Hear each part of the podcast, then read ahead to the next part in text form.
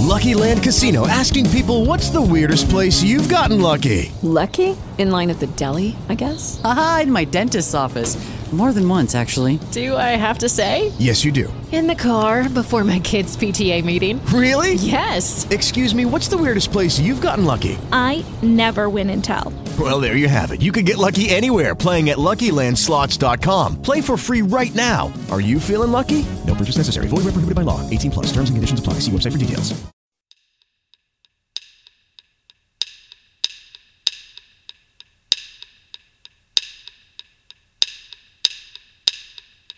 And now, And now,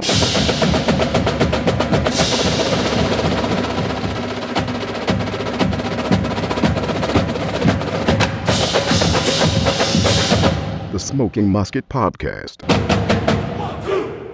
Bye, guys. Welcome to another edition of the Smoking Musket Podcast. Thank you for downloading and listening. Really, really, really appreciate it. But, so, all right. Number one, I'm in Star City. I'm David Smith. Hello. Thank you for listening. I just said again. And um, on tonight, we have to to record this with me. We have the commandant of SmokingMusket.com making a I don't know a return after two weeks of a little bit of time off from the podcast. Uh, WIE 97. Mark, how are you doing tonight? I'm doing wonderful. Monday Night Raw. Monday Night Raw. Podcast in the Raw.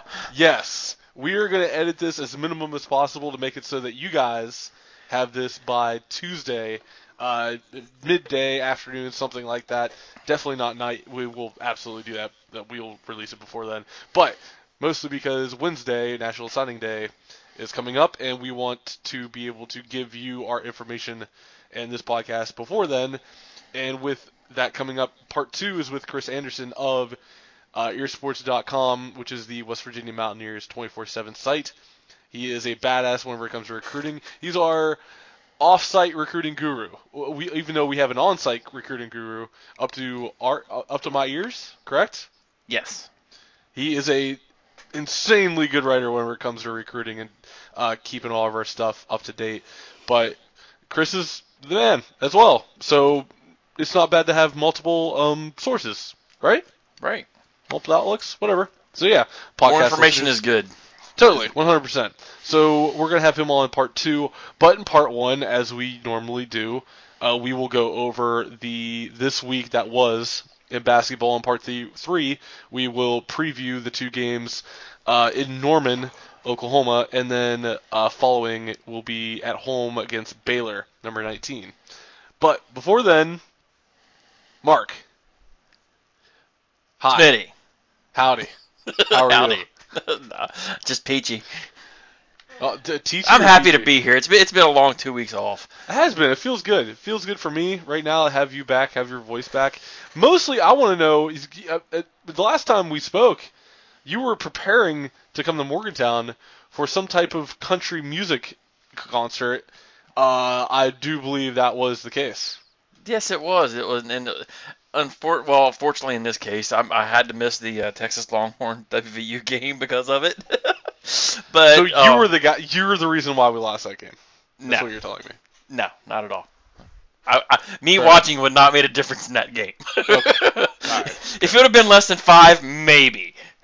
What were you We'll- doing we'll go with otherwise? I was in town for one of the the two Brad Paisley concerts, and it was just flat out amazing. I I was ne- I've never been a huge I haven't been a huge country music fan since I left school, um, but I still like the genre to an extent. Not so much the newer stuff, and, but I've always liked Brad Paisley and the stuff that he's done, especially the way he reps the state and takes care. You know, just supports WVU in any way he can, the way he does things. And on top of that, I'm a guitar player. I'm a guitar, just someone an aficionado, aficionado, and I knew he was a good guitar player. I knew he's a really good guitar player, but he blew me away that night. He is amazing.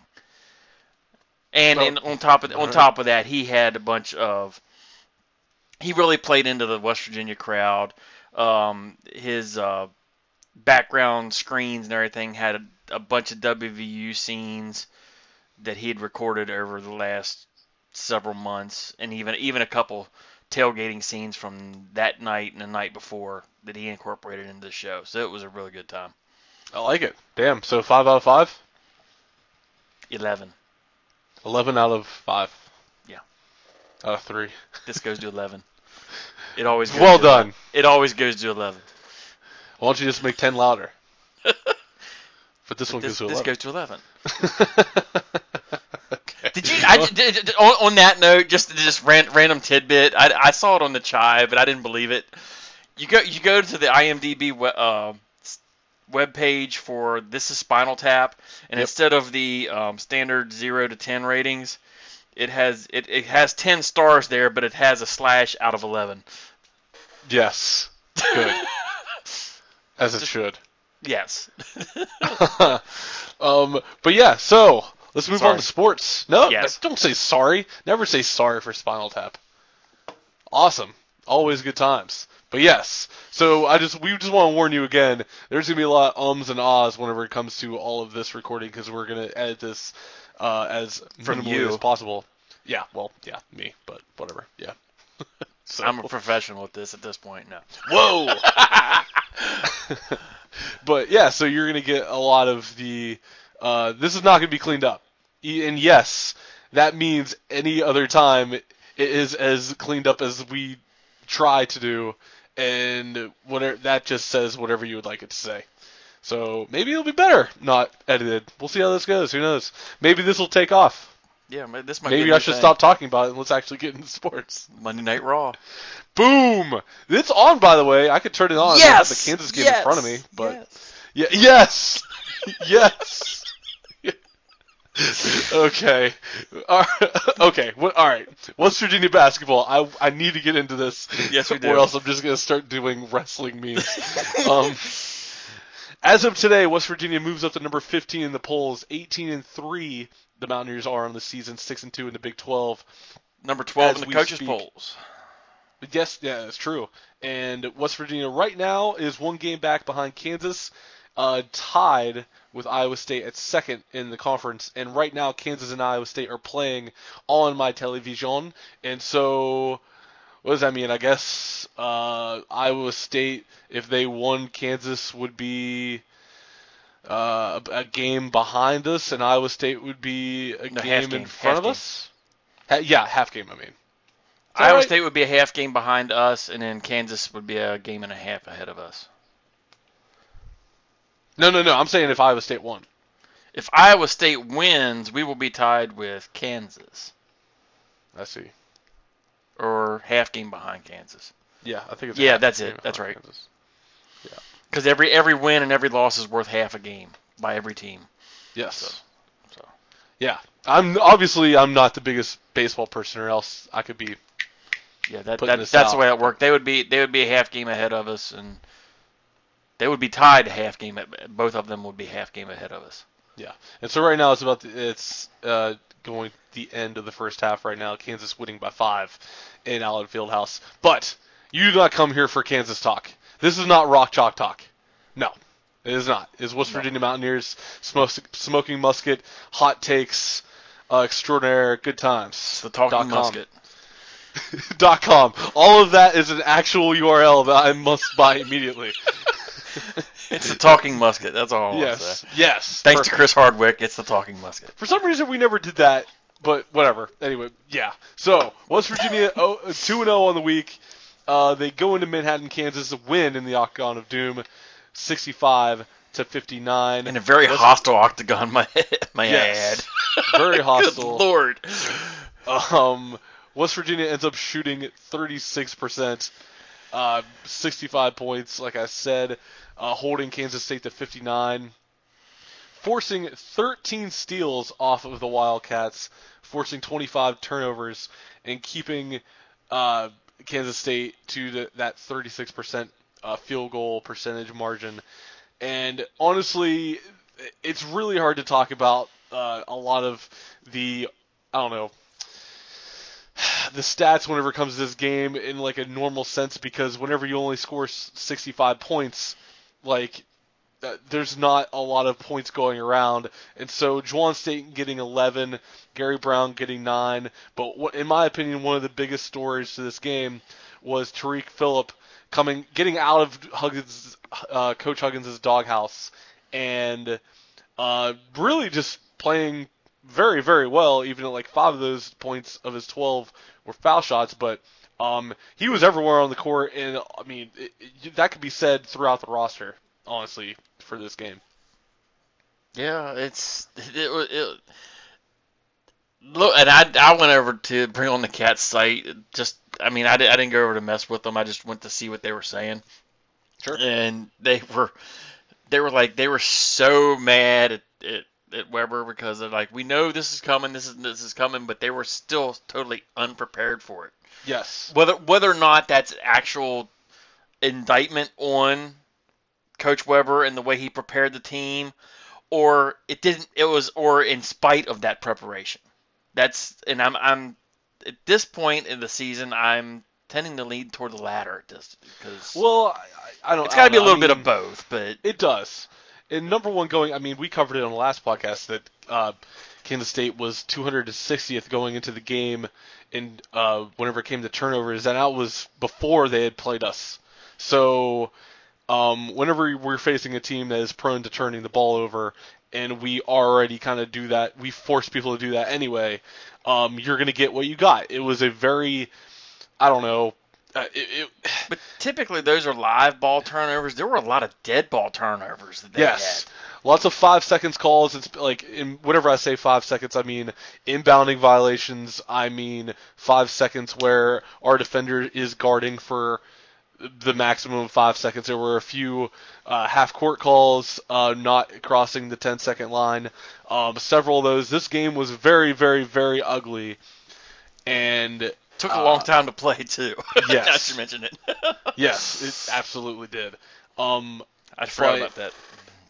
But yeah, no, it's okay. But this game really, I'm trying to find the words. There's just so many like adjectives that are just not good. It it's it was a very ugly game where, I mean, it, it took a tough team to just duke it out. It was largely a fistfight because there was nothing pretty about this game at all. Um, West Virginia was able to hit some shots. They were able to get some transition buckets.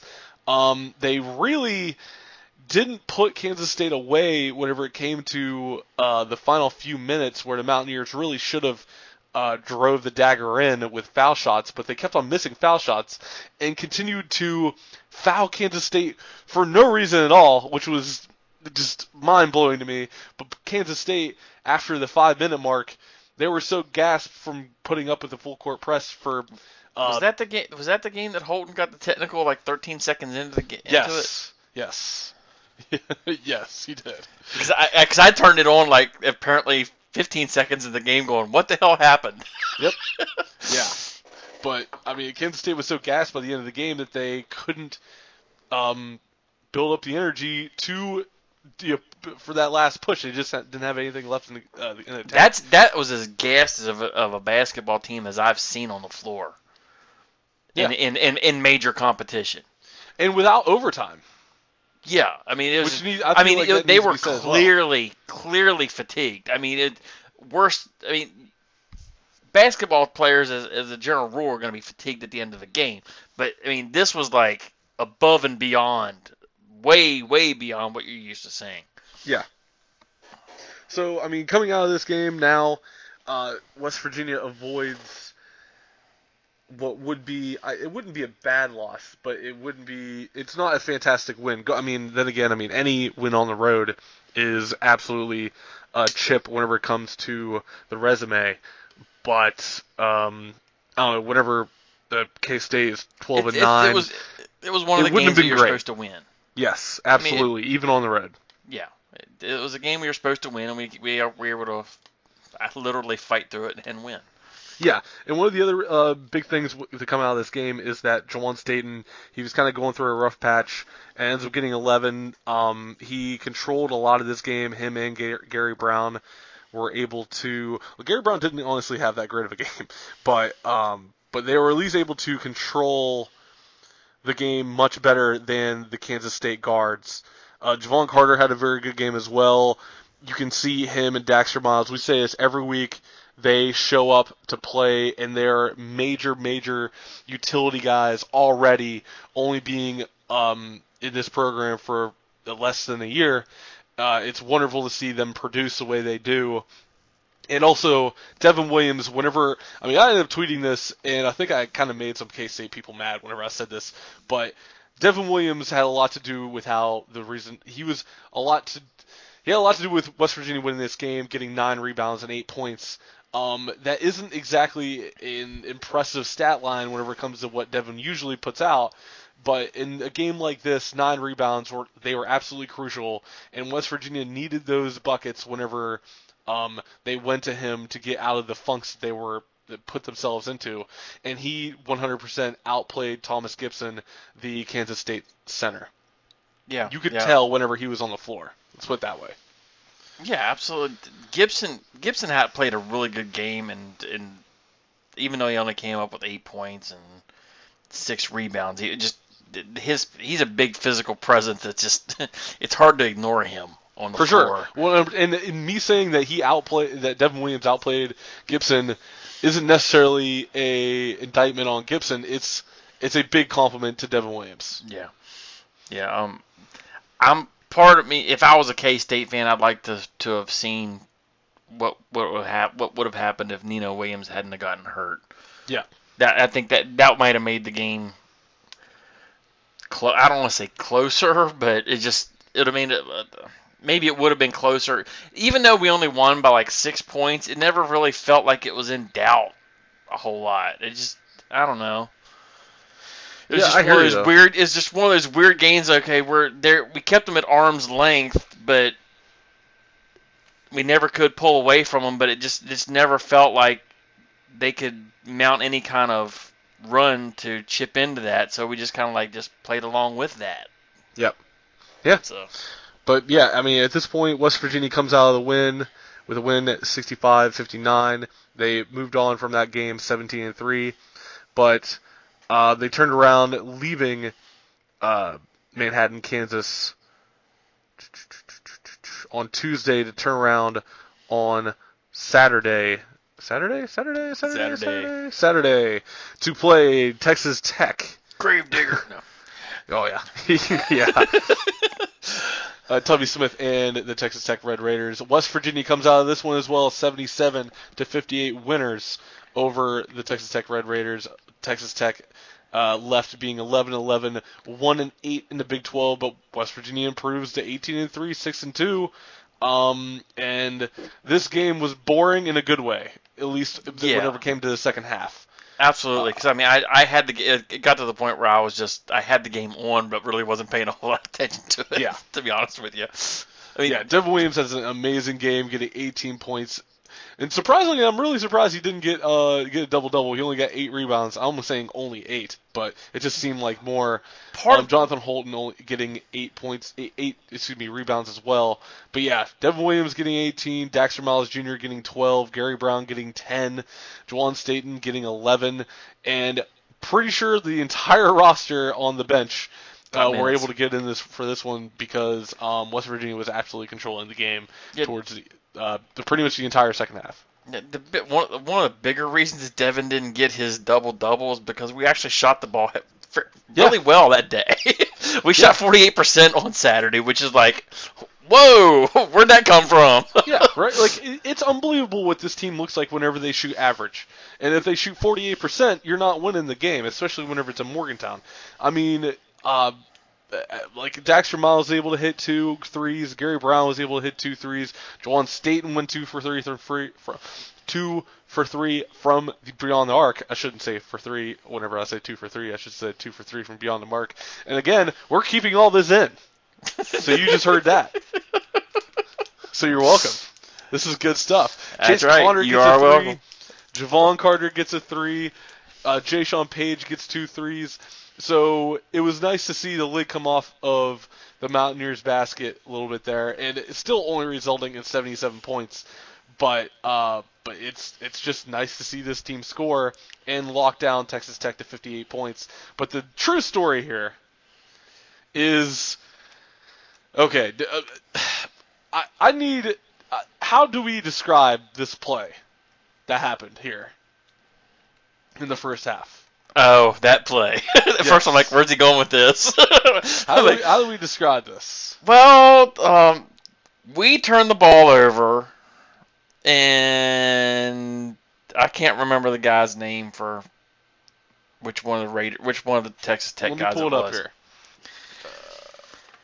I think it might have been Robert Turner, their guard, if I'm Mm. not mistaken. He went up for a layup and got a hard foul from Mr. Well, it was a fast break. Yeah, it was a fast break, and he and he went up for a layup and got a hard foul from Mr. Brandon Watkins. And it was a really weird um, sequence of events in real time. you really had to go back and rewind it and watch it several times to figure out what happened. But Yeah, I mean, I, I had to watch it in real time. I was at the game, and so um, from where I was sitting, I didn't quite get a clear look at it.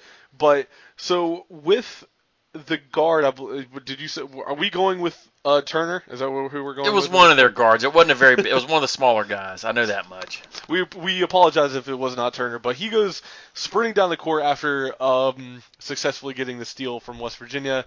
Brandon Watkins sprints down the court. I believe also uh, Jaysean Paige was somewhere in Yes. the area. Yeah, they were But- both right there. Yeah, and so Brandon Watkins. I mean, whenever two grown men are sprinting towards the bucket, everyone's kind of afraid of someone getting hurt.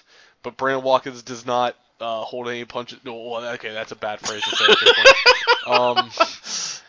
um, he does not let up. Let's put it this way: he fully contests the basket, Yeah. and both parties end up on the floor. Uh, I'm not 100% sure. I believe it's Norenzi Odiase. Odiasi. Odiasi. Thank you, Odiasi. I knew that, and then I just wasn't. Yeah. So Odiasi for Texas Tech uh, takes offense to Brandon Watkins' uh, I don't know, full contention of the shot, and in a very hockey sense, goes up to I don't know support his guy. Kind of gets in Brandon Watkins' face a little bit. And, And- Watkins flips him to double Double bird. d- double state salute. Double bird. Yep. Two times. And uh, I w- was okay. But I at that point- see it. Were there pu- was there a punch thrown? That's the funny thing is in real time it looked like there may have been a punch thrown, but when you go back and watch it, it was actually a referee trying to step step in, but it's throwing his arms between people. It looked like a punch from a player, but it was actually a referee just trying to break it So, up. uh, And he knocked one of our guys down. I think it was I forget who he knocked down, but he knocked down one of our guys, and it looked it looked a lot worse in real time until you went back and watched it. So, but it but at the same time, Odiasi just never really got physical with. it. I mean, other than just throwing his chest out and just kept coming after. He would not back down when even after they tried to settle him down because apparently he, he felt like he was fouled in the in the previous or in the previous uh, possession and or something along those lines or he got a foul called on him down at the other end. I can't remember how it happened, but he wasn't happy that that was that was called and th- this wasn't called or whatever and just he just kept coming after him. I just I've never seen a player just He lost it. yeah, he he losing it but not getting physical with it. Cause I'm sitting there going, what in the world happened? And it took several replays and checking of Twitter and Facebook, and they're like, oh, he got flipped off. so Good but, times. but still, you you still got to get control yourself to better than that. Which Yeah. Yeah, and I was actually kind of surprised um, that the rest the, the rest of the West Virginia team didn't really I don't know it, it didn't escalate. Does that make sense? yeah, Like yes, the double bird was I mean that's that's pretty bad. Um, bad. we're not- we're not really defending that. You can't do that. I mean it's funny, it's yeah. funny, it's- but you can't. But I'm I, I'm uh, honestly, I was I was surprised, pleasantly surprised that no players from either bench left the bench, which which Well which, done. that which is an automatic ejection. But even even knowing that, tempers and emotions get the best of people, and Yep. and it especially on a basketball court, it's a lot easier to leave the bench than it is like a football field or a baseball field. It's it's really easy just to take one step onto the floor, and as soon as you do that, you're gone. that Yep. did not happen, thankfully. Yeah. So thumbs up for both benches not leaving them. Thank you. Now, now Tubby, now Tubby and Hugs and a bunch of assistant coaches were out there, rightfully, Yeah. trying to settle it down. But yeah. yeah, But no, no extra players showed up, which was a good thing because that could have got really, really ugly. And that literally ends the interesting part of the Texas Tech conversation. Yes, it does. because West Virginia really controls this game. Um, I, I, yes, it's awesome to be able to talk about the fact that West Virginia controlled it, but we expected it. Um, with Texas Tech winning against Iowa State uh, two games ago for them, and then getting absolutely blown out, like historically blown out in Norman, we weren't really sure what to expect from them. But yeah, this is not necessarily I don't know, unexpected that West Virginia was able to control the game and win handily Yeah, uh, by 19. Yeah, Not bad. Mike. Mike even hit it on and hit on it in his column today about he he didn't use our term the frustration event horizon, but he all but used it. they're, they're like a this this team is like a bunch of swimming sharks, and then they they smell blood and see you starting to get frustrated. They just feed off of it, and they just get more intense with it. It's it's it's an amazing thing to watch, and it it, it can cause for some ugly basketball, which we've seen obviously, but it also makes for a nice record at this point. Sure. Yeah, absolutely. And that nice record right now stands, as I said before, 18 and 3. West Virginia goes into this week going to Norman February 3rd, which is tomorrow night, Tuesday night, which is, yeah, the It'll night be tonight by the time you hear this. Yes, correct. Um, that will be at 8 p.m. That Oklahoma game, and it will be on E ESPN2 Watch ESPN app. Deuce. And so, yeah, the the deuce, the dose, and then after that, You don't remember be when the playing- ESPN two just first came out, do you? No. It was the, it was the Deuce. what? Yeah, sure, sounds good. I have no idea. You young whippersnapper. Yeah, it's weird. But yeah, so after that, West Virginia on Saturday hosts Baylor, number 19, at noon. I am not sure of the channel of that, but I will have it for you by part three whenever we eventually uh, will give you full previews of those two games. But before then, because West Virginia and the rest of the college football nation has National Signing Day on Wednesday, which is tomorrow for you, listener. Oh, I mean, it could you could be listening to this whenever time you'd like, but this will be re- released Tuesday. We will eventually stop saying that, but whatever. um, I just feel like I need to continuously remind myself that we're like I'm not gonna be able to clean this up as much as I usually do. But So let's, let's let's wrap this up and move on to part two. Yes, part two. Chris Anderson coming on of EerSports.com. Uh, fantastic, honestly. And the, our interview that we had with him, uh, number one, the first one we did had to be redone because my computer went dumb. So you send him all the gold medals and cookies, like not like computer cookies like cash, but um, but you know, You're, actual you're such a nerd. actual baked cookies. Send him all of them from us. So yeah. So honestly, go enjoy this. It's, it's a wonderful piece of journalism. I'm I will be surprised if I'm not.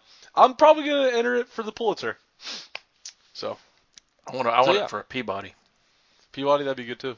Yeah. I'm taking both. All right. Both P awards. But yeah. See you okay. folks on the other side. Yes, going on part two. Enjoy this musical interlude, and we will be back for part two right after this.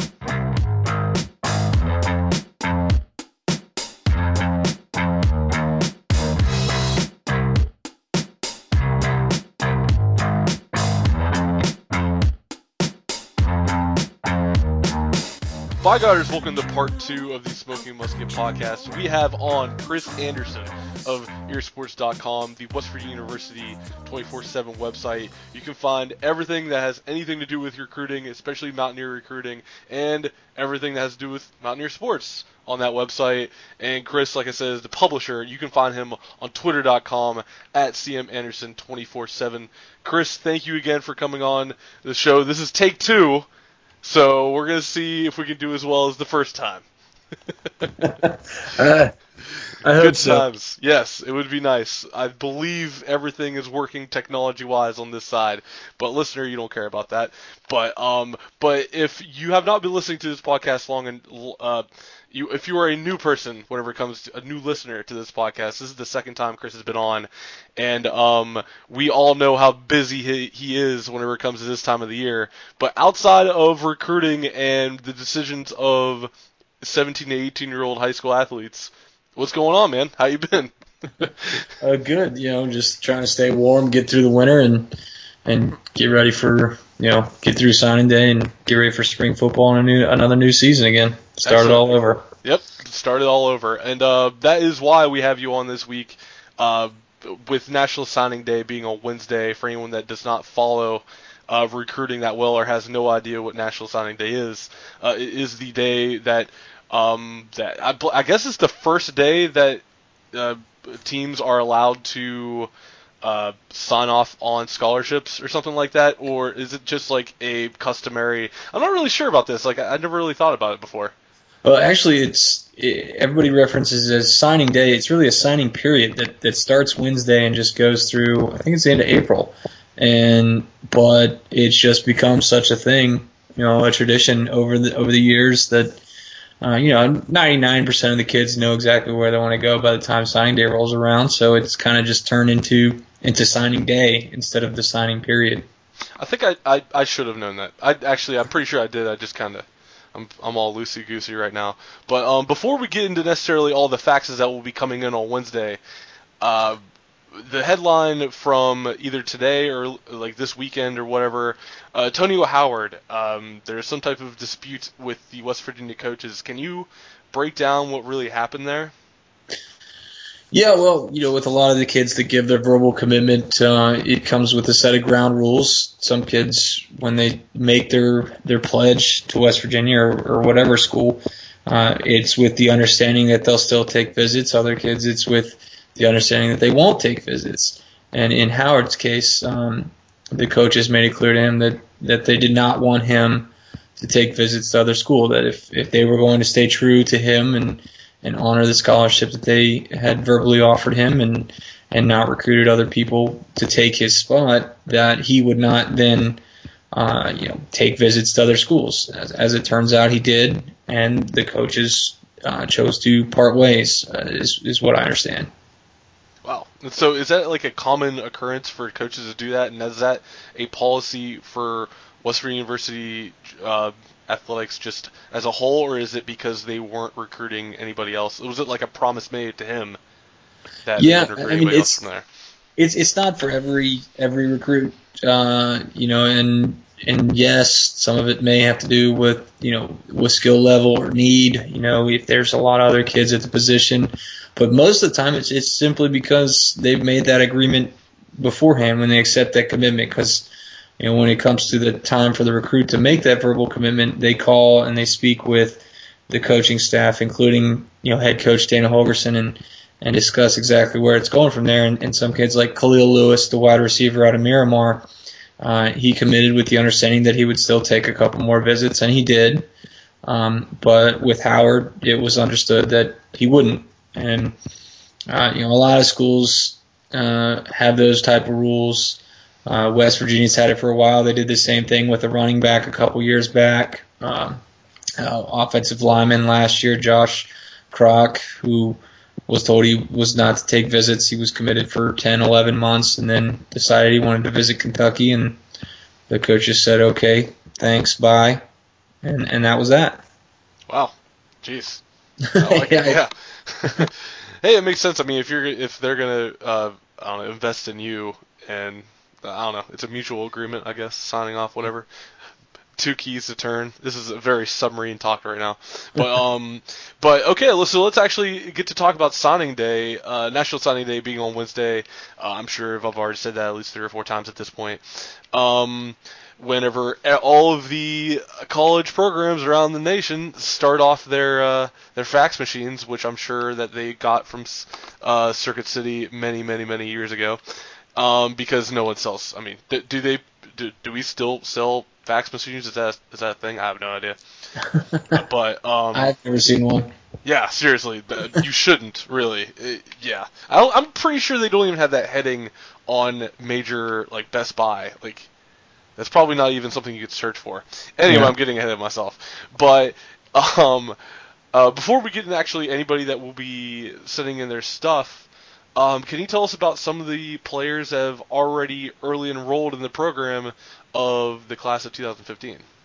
Well, there's three of them uh, right now that enrolled for the spring semester, uh, and I guess well technically I guess there's five if you include the two transfers from Michigan, um, halfback slash tight end uh, Michael Ferns and offensive tackle Kyle Bosch. Um, both of them have to sit out. Well, Ferns definitely has to sit out a year. Bosch probably will have to sit out a year. They're waiting to hear back from the NCAA on that. Um, junior college transfer uh, Larry Jefferson uh, will be able to play right away. He'll be in there in the spring fighting to get some time as a pass rusher uh, with the departure of Shaquille Riddick. Um, but uh, the the two big ones that, that I'm, I'm most interested to see are the two quarterbacks, uh, David Sills out of Eastern Christian Academy and Chris Chugunov, aka the Chuggernaut, Chuggernaut as he likes to refer to himself. Uh, they have uh, out of New Jersey. Uh, both of them will be in here this spring. Obviously, William Crests and, and Skylar Howard both made impressions this past year, and Paul Millard has had time as a starter. Um, but you know, the understanding is that it's going to be a completely wide open competition this spring, and that'll be five scholarship quarterbacks, and uh, they'll get to learn the offense, get some reps, fight it out, and the coaching staff will decide the depth chart. And I imagine, you know, what is the old Highlander thing? There can be only one, and there will be one, and there'll be a couple backups, and I think you might see, you know, a couple people part ways with the program. Just, you know, that's just the nature of it. It's not any big secret, but um, it should be an interesting spring with, especially even with just three new guys coming in or five uh, with the transfers. Sure, yeah. And uh, uh, oh my God, uh, Chugunov, I'm so glad that he embraces that last name. I'm very happy about this because that makes our like silly photoshops and all the dumb things we're gonna do. Like I'm not, I'm gonna feel a little bit less weird about it. So that's nice. on a personal level, like on a very selfish level, that makes me feel good. But uh, so whenever it comes to actually papers coming in on signing day, um, can you tell us about any recruits that I don't know that WVU is in the running for that we have a good shot at, or some guys that might be long shots, but you're kind of telling me there's a chance, something like that, maybe. Yeah, there's a handful of kids that we'll be watching closely on Wednesday. Uh, the headliner, in my opinion, is uh, Jordan Cron- um, kind of an athlete out of Westminster Christian. He can play running back, safety, cornerback, linebacker. Um, he's being recruited by West Virginia as a running back, and Coach Seider's really done an excellent job uh, building a relationship with him over the past year. Uh, the main competition is going to be Florida, uh, obviously home state program, but uh, you know they didn't really get in into this picture seriously until the last month or so when the new coaching staff arrived. Um, but he'll be choosing between those two schools um, Wednesday afternoon. Uh, Ke'Shawn Vaughn is another running back to keep an eye on. He just officially visited this past weekend and has West Virginia in the top four with Illinois, Purdue, uh, and Louisville. Um, Illinois is kind of coming on strong, uh, and, and that's kind of the talk in recruiting circles right now because they just offered Vaughn's good friend and teammate Cameron Watkins, and the two would like to play together. So obviously that's something to watch. But but he did like the the pitch from the coaching staff about being the first or only running back in this class. Um, and then wide receiver Gary Jennings, he'll be choosing between West Virginia, UVA, North Carolina. Um, uh, and the one, I think if you had to kind of pick one guy that I f- would feel most confident will be a Mountaineer, uh, that would be Ka'Raun White, uh, wide receiver out of Lackawanna, who, and he is the younger brother of Kevin White, who obviously everybody listening to this podcast is familiar with. Um, you know, he plays wide receiver at Lackawanna where Kevin played, and he officially visited this past weekend, and he, he didn't commit during the trip. He said it wasn't even on his mind. He just wanted to have a good time, and he had always been planning on signing on Wednesday with the rest of his teammates. And uh, you know, assuming, which I am, that the there is room in this class for him, I would assume that he will sign with West Virginia. Okay, yeah, and uh, there is a third white brother out there somewhere in the world, right? Some, uh, am, I, am I right about that? Yes, uh, and and, and he's at Lackawanna too. Kyzir is his name. Uh, he's a 2016 recruit. He was actually recruited by West Virginia before Kevin was uh, out of high school, but did not have the grades to get the offer. Has gone the junior college route, got his uh, academics in order, and picked up a scholarship offer from West Virginia earlier this month. Uh, I would I still got a ways to go, obviously, for him, a whole another year, but uh, I would put West Virginia as obviously a serious contender uh, to get his signature in February of 2016. Yeah, I mean, might as well just go for the triple, you know, the trifecta hat trick. The white hat trick?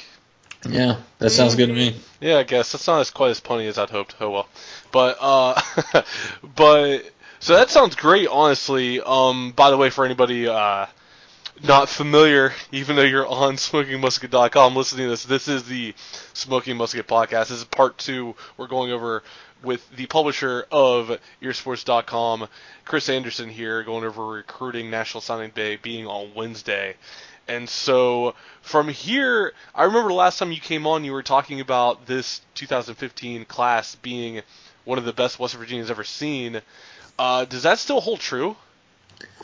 Um, not quite as you know outstanding, I think, as as we thought when we last spoke. Because I believe at that time, uh, West Virginia had commitments from uh, Jovon Durante, uh, Matt Jones, Stone Wolfley, um, and Tyreek Cole. While he had committed to Florida State, there was already talk of him switching to West Virginia, and you know those four guys those are four of the five highest rated recruits in West Virginia's class right now, and and all four of those came uh, or were pretty much penciled into the class over a year ago. So it's kind of been a a front loaded class is the way I would phrase it.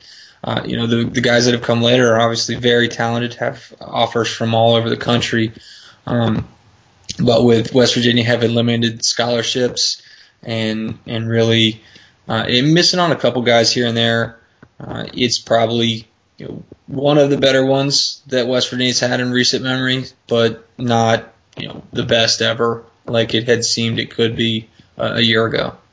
Okay, yeah, and uh, so with W being, I believe, right now on the front page of 24/7 Sports, at least the West Virginia one, uh, that is known as EerSports.com. That was weird the way I worded that.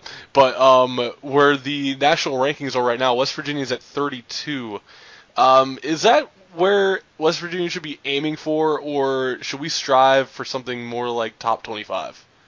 I think with this coaching staff and with this offense, especially, because um, I think with the offense, the offense will sell itself, and, and a recent uh, push of new Mountaineers back into the NFL, uh, West Virginia should and could and should get a top 25 class every year, or at least an average star rating, because obviously the number of recruits in a class um, plays into that fo- formula. So, for instance, this class has only 22 recruits, and uh, just by the nature of it, won't always be that high.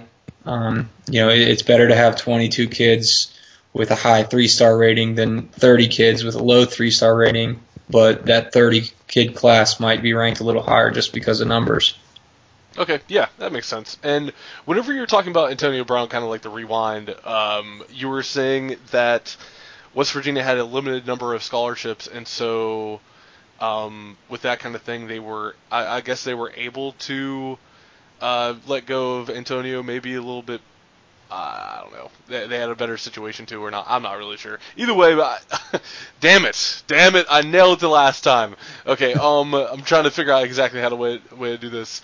Uh, you were talking about having West West Virginia having limited scholarships, which seems to be kind of a new problem in Morgantown uh, over the last, I don't know, maybe 10 years. I think last year was the first time we had actually achieved uh, the maximum number of scholarships in the football program.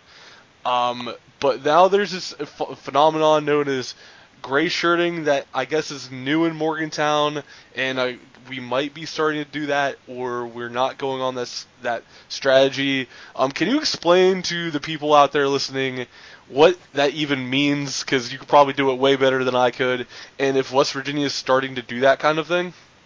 Uh, well, gray shirting is when you recruit a player to your school and he comes on and pays his own way for the summer or the first semester or even the whole first year and then goes on to scholarship after that. Um, West Virginia has not done that. I don't really expect them to because honestly, it's kind of hard to convince kids to do that, especially ones that are good enough to get scholarships. Typically means they have scholarships elsewhere. Um, so you know you're asking the kid to trust you to you know pay what twenty thousand dollars a year for a year and and trust that you'll then pay for his schooling after that. Right. Um, it, it's kind of a stretch. Some schools have tried it. Uh, you know, Alabama does it. I think they really were the kind of at the forefront of doing that. Um, and I think that and that the way they went about it, kind of having a kid telling they had a scholarship for 10, 11 months, and then at the last minute telling them, hey, how about a gray shirt instead, uh, has given that term gray shirt kind of a, a negative vibe to it. Um, but I, I and I think for those reasons, West Virginia will probably avoid doing that, at least not too much. Okay, yeah, sure. Um, and so as we wrap it up here with uh, with Chris Anderson of EerSports.com, I'm just gonna reset as much as I can. I feel like that's I feel more professional that way. I hear other people do it, so I just do it too. But um, with uh, with your life pretty much beginning uh, again on Thursday after National Signing Day. Um, uh, what, so on Wednesday, are you guys doing anything specific on the site uh, throughout the day? With I guess the everything starting at eight. Is that right? At eight in the morning. Yeah, it'll it'll start probably early around seven a.m. or so. It kind of just depends. Um, you know, we'll have we'll have an all day chat going on. We, I'll be on there all day. We'll have the letters of intent rolling in and all that information and the press releases from the school.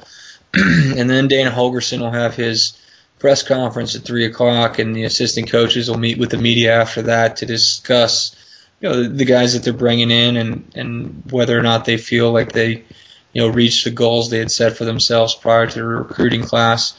Um, and, and you know, obviously have coverage of that and and everything over the coming days, and looking back on the class and ranking them, sharing a few tidbits from behind the scenes about how things went down, that kind of stuff. Sure. Yeah. Okay. Absolutely. And anyone who's listening, I strongly urge you to go on EerSports and follow them. They do a fantastic job whenever it comes to re- uh, covering recruiting for West Virginia.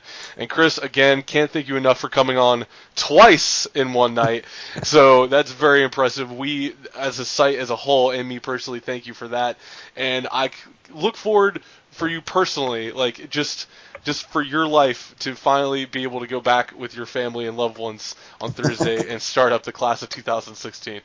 uh, thanks a lot. I appreciate it. And uh, anytime you guys want to have me on, I appreciate it. It will happen again as long as you're absolutely willing. But um, but again, we want to thank Chris Anderson for coming on, and everyone listening, please stick around for part three as we will rack up, excuse me, recap this um, this podcast this week, uh, the headlines that went on this week, and preview the basketball games upcoming uh, for this week in Mountaineer Sports. But until part three, please stick with us and enjoy this little small interlude um, of music. I, some people call it a musical interlude. I'm just going to call it an interlude of music. Do you have any uh, requests, by the way, Chris, for playing in and playing out for what is pretty much your episode of the podcast? Uh, no, I like pretty much everything. All right, so reggae it is. but all right, guys, stick around. We will go to part three.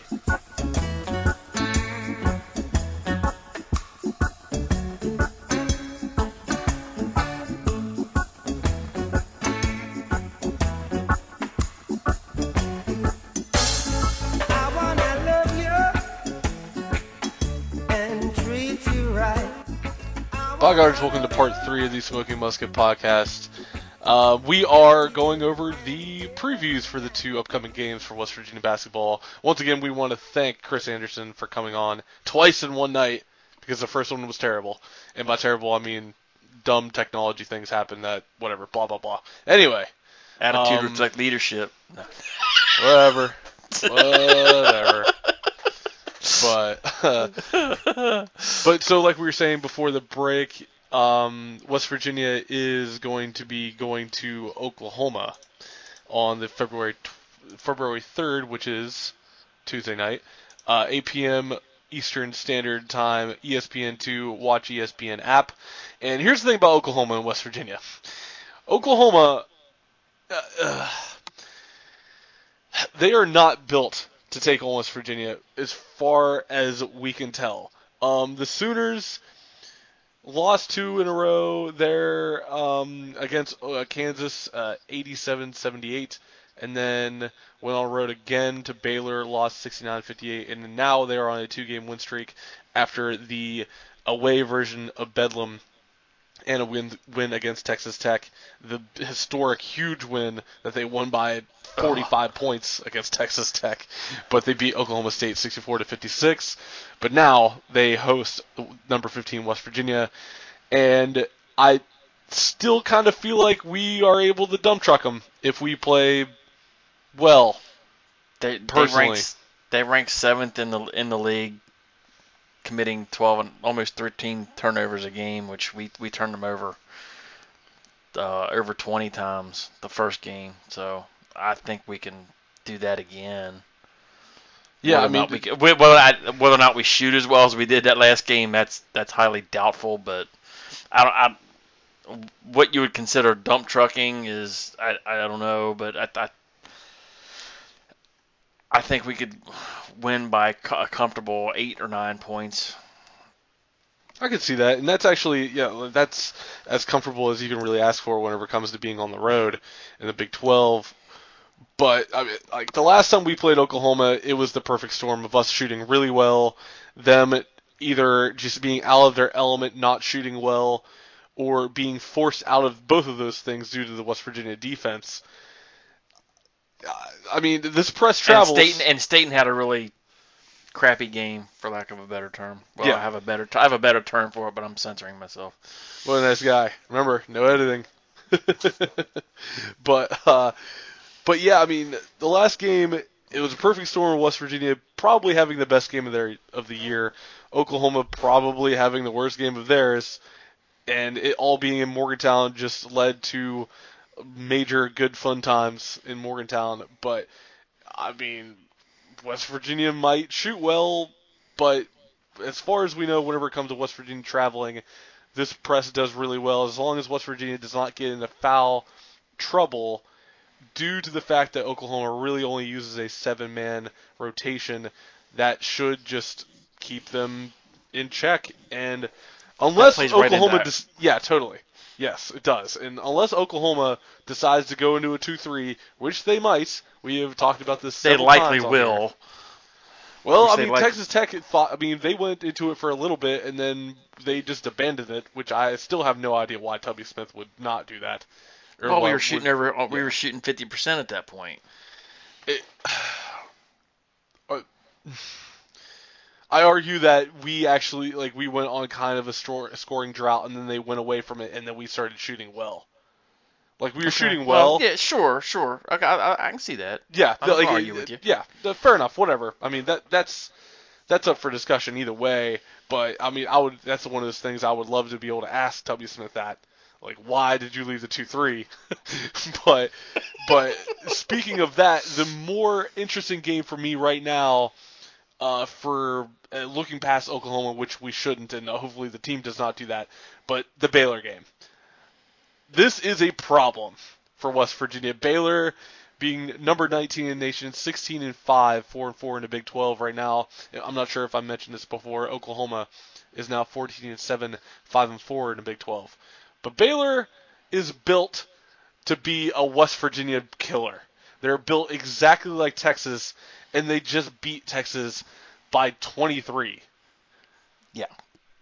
So yeah, this might be one of the They're hardest just games they're, for they're, West they're Virginia. not they're not quite as beefy as Texas. They're they've got the size, but they're maybe not as bulky. Not I don't say beefy, but bulky. Yeah. as the Texas bigs are. Yeah, totally. I mean, for them, uh, Prince and Chery for the Baylor Bears both average about 12 per game. Um, Gathers, their big man, averages 12 rebounds per game. I mean, the, the big thing about this uh, Baylor team is that they are fifth nationally in rebounding. And they shoot not that great. They shoot right around where West Virginia is at 42, 43%, but they're really able to rebound well. In that zone that they play consistently all the time on defense, uh, this would be quite the demon slaying for Bob Huggins' team if they are able to control the game against Baylor away. I mean, no, it's in Morgantown. Is it? I'm so, my apologies. My apologies, Oh, everybody. Yeah, it's in it's in Morgantown. So I Yep. was, that's, that's that's why I was Correct. confused. Sorry. My apologies. I was looking on the Baylor Baylor uh, uh, page, and so it said at, and so my apologies, everybody. We are traveling to Norman and coming back to Morgantown against Baylor. Most of my yeah, we yeah because that because that double dip that that road double dip didn't make sense to me either. Yeah. Sorry, I didn't, sorry I didn't catch it at that point. no, it's okay. Thank you for catching, and uh, my apologies, everybody. Again, dude, we're just, we're, I'm using uh, a Jalen Rose phrase here. We're popping the trunk. This is just all, just straight up. We're just sitting down and talking. this is as minimum preparation as possible, and so we're gonna make errors. And unfortunately, we don't have Tony Rielli for a stat boy to correct us. But yes, Baylor coming into Morgantown. we could call Kirch. He could do it. Yeah, hell, yes, He- he stat boy. stat boy. and of course, if you would like to apply to being the uh, Smoking Musket Podcast Stat Boy, you can find us on Twitter, on Facebook. Exactly. Please rate us on iTunes. I will do whatever I can to make that transition into the plugs as Yes. easy as possible. Um, but okay, so revisiting the Baylor game, everything I said still stands, other than the fact that we're traveling. Um, okay, fans, if you were able to get a ticket, please go to this game. West Virginia will need this home court advantage, and if they're able to get one against Baylor, it would be massive. Right now, Baylor is ranked 15, 15th, whenever it comes 19th. to ESPN RPI. Oh, sorry.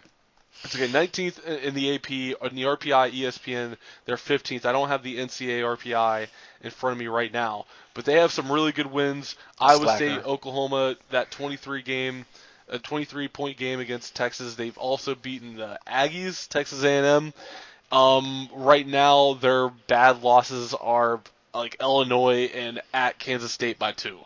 Like these are not that bad of losses, and so beating Baylor at home, like losing to them would not be that bad. the- To be honest, like it wouldn't be a resume killer. At, ho- at home, at home, it wouldn't be great.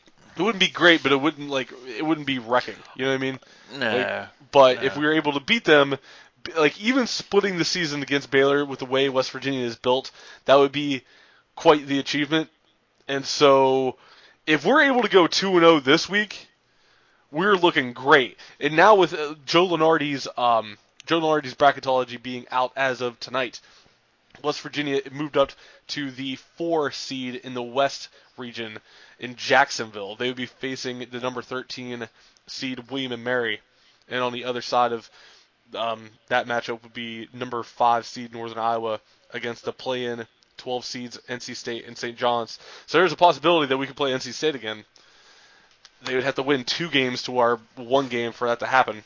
But the big thing for us would be the fact that we would be in the Gonzaga bracket, which no, Lo- I don't just lose whatever games ha- need to ha- need to be lost for us not to be in that Gonzaga bracket, or just go absolutely undefeated and win the Big 12 and force the committee to give us a one seed, so Gonzaga cannot be in our bracket.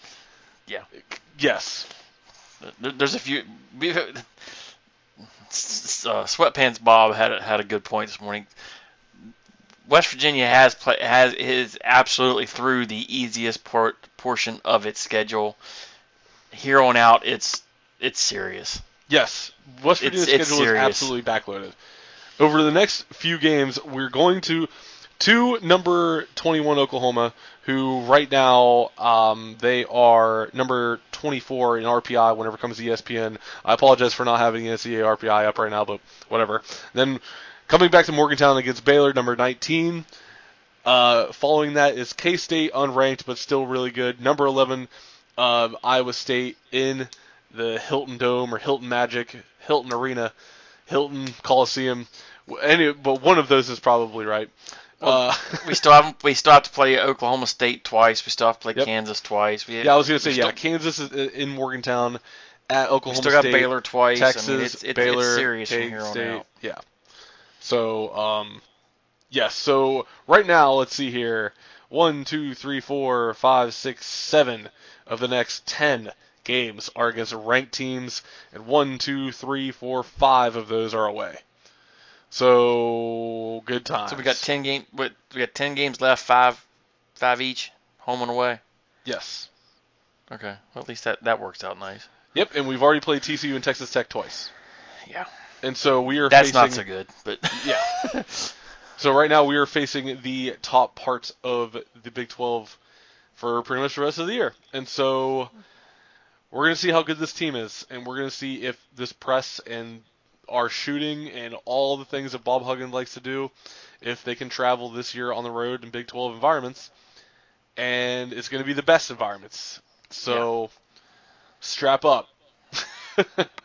let's uh, let's hope for the best. And if West Virginia I mean, if they come out of this, I don't know, with four losses, they should be right up there whenever it comes to some of the highest seeds in the tournament.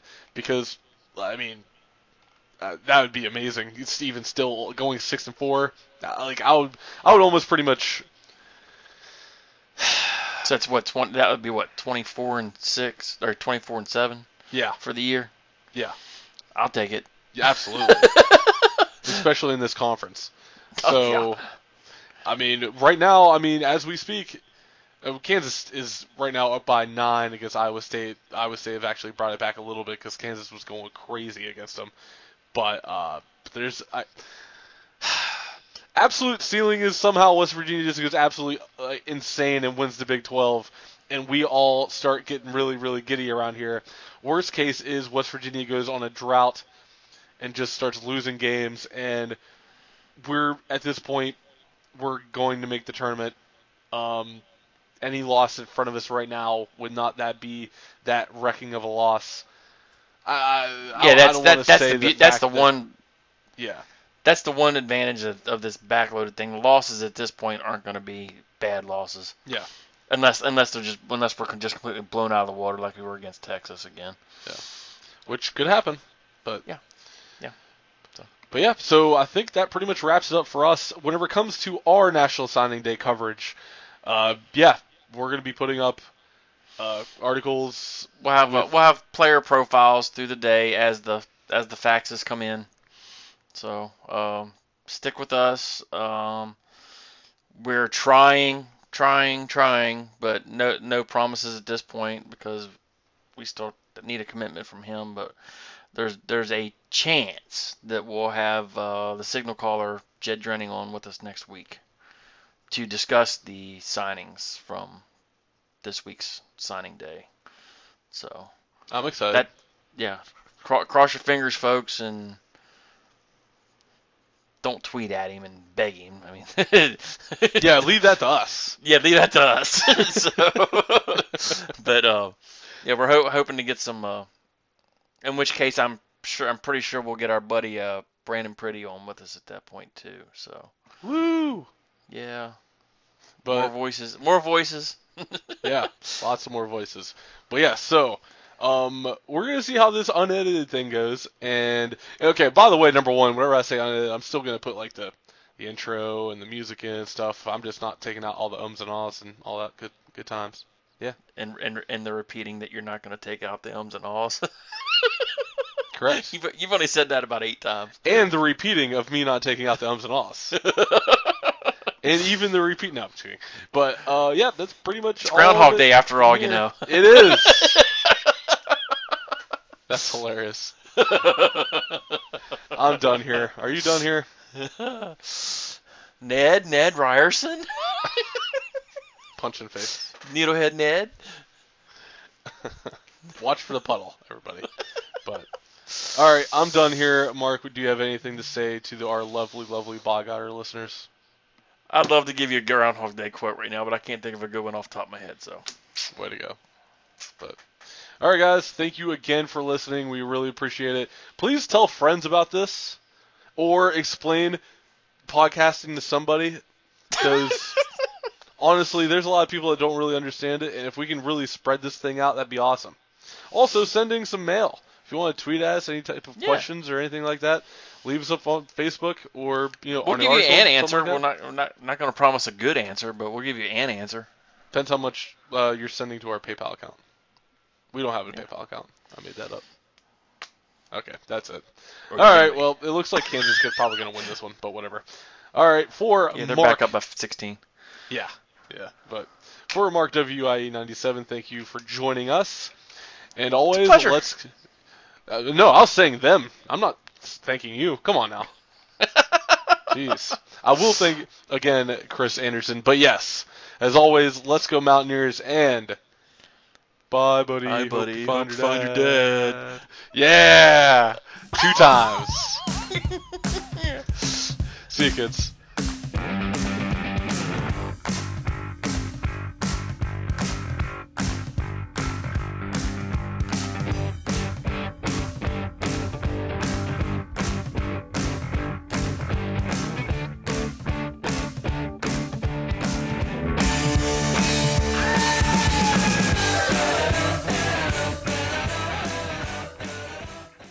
Step into the world of power, loyalty, and luck. I'm gonna make him an offer he can't refuse. With family, cannolis, and spins mean everything. now, you wanna get mixed up in the family business. Introducing The Godfather at ChumbaCasino.com. Test your luck in the shadowy world of The Godfather slot. Someday, I will call upon you to do a service for me. Play The Godfather now at ChumbaCasino.com. Welcome to the family. VGW Group. No purchase necessary. Void where prohibited by law. See terms and conditions. 18 plus.